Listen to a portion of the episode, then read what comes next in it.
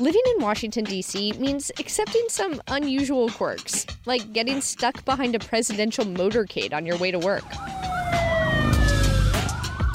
or getting carded at a bar outside the district and the bartender doesn't recognize your driver's license. Guy asked me for my passport because he thought I was from Colombia, the country. And then there's the big issue. D C has more than seven hundred thousand residents, but no votes in Congress. Washingtonians don't get to elect any voting members to represent them in the federal government. That's because when the Founding Fathers created Washington, they made it a district, not a state.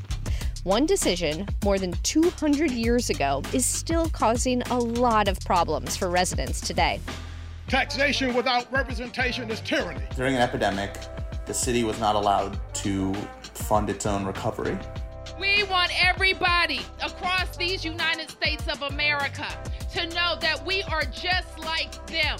The District of Columbia has spent two hundred six years yielding. The people who would deny them the vote, I yield you no ground. I'm Michaela Lefrac, and from W A M U's What's with Washington, this is fifty-first, a series about Washingtonians' fight for statehood. fifty-first will go back in time to figure out how exactly Washingtonians lost their representation. We'll trace how race and party politics have stood in the way of the city's path to equality. And of course, we'll try to figure out if we really have a chance at statehood today.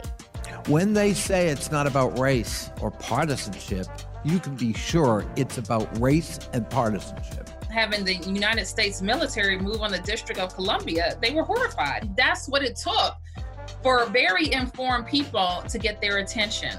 And your say has been that you think that the people who live in your capital are not entitled to a vote in their house. Shame on you.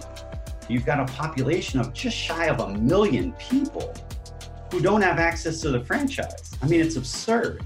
And we have this, this travesty of American democracy. Our first episode comes out September twenty-second. Subscribe to What's with Washington wherever you get your podcasts.